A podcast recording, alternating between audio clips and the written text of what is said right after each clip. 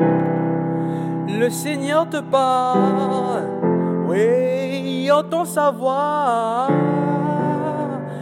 à travers la parole de ça.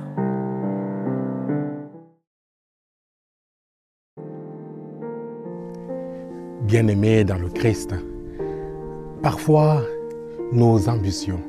parfois nos colères nous poussent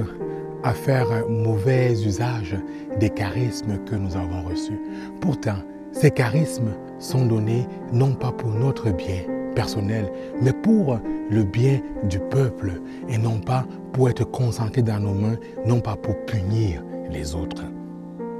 Dans l'évangile d'aujourd'hui, nous voyons dans l'attitude de Jacques et des gens celle que l'on retrouve bien souvent chez chacun et chacune d'entre nous chrétiens. Car, bien souvent, comme Jacques et Jean, nous voulons punir tous ceux et celles qui ne pensent pas comme nous, qui ne croient pas comme nous, ou qui même mettent le bâton dans les roues de l'Église dans sa mission d'évangélisation. Pas plus tard qu'il y a quelques mois, en plein cœur de la pandémie, alors que les décisions politiques tendaient à brimer davantage l'expression de la foi catholique à travers la liturgie bien-aimée dans le Christ, nous avons pu voir dans les réseaux sociaux de nombreux commentaires durs, de nombreuses critiques et autres visant parfois à vouloir faire descendre sur toutes les personnes qui ne croient pas ou qui nous empêchaient de pratiquer notre foi un, un feu,